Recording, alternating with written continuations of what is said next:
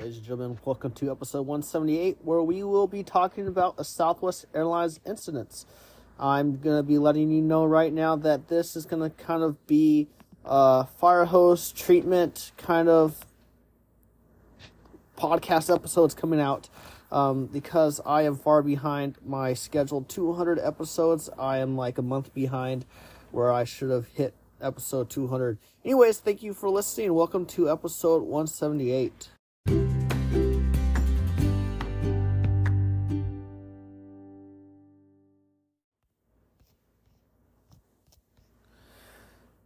An News 737-8 suffered a bird strike in Havana and was forced to make an emergency landing with passengers in plane via eva- evacuation slides. A Southwest Airlines Boeing 737 was forced to make an emergency landing in Cuba following bird strike.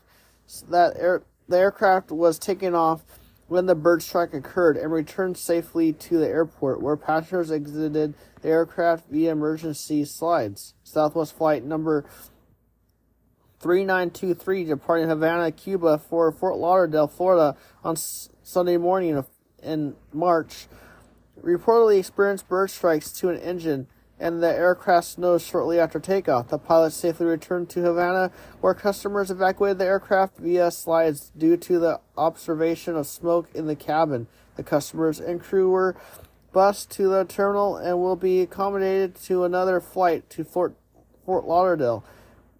We commend swift professional ac- actions of our pilots and flight attendants in responding to this event. We apologize to our customers for the inconvenience and have reached out to offer support. According to Flight Radar 24 um, I'm going to put copy that and put that in the show notes. Uh, flight Southwest Flight 3923 was operated by a five month old Boeing 737 MAX 8, registration November 879 to Quebec, and MS, MSN 67774. The tracking data on Flight Radar 24 is incomplete, but on March 5th, the flight was scheduled to depart Havana Jose Marti Airport at 11:55 for a short hop to Fort Lauderdale, Lauderdale Hollywood Airport, where it was due to arrive at 13:10. While the incident was hardly was handled quickly and professionally by the Southwest crew, explosion-like sounds, oxygen mask, and ca- smoke in the cabin would have made for a terrifying experience for many on board. Here's what one passenger posted on Twitter. I am that is in Spanish. So I am not going to be able to read that. I am sorry. Oh, right here. Um oh, this was another official com- comment that came from the Corporation de de la Avion sorry, I'm not going to try. Even though I've been approved my Spanish is not that great, so I'm not going to try to read that.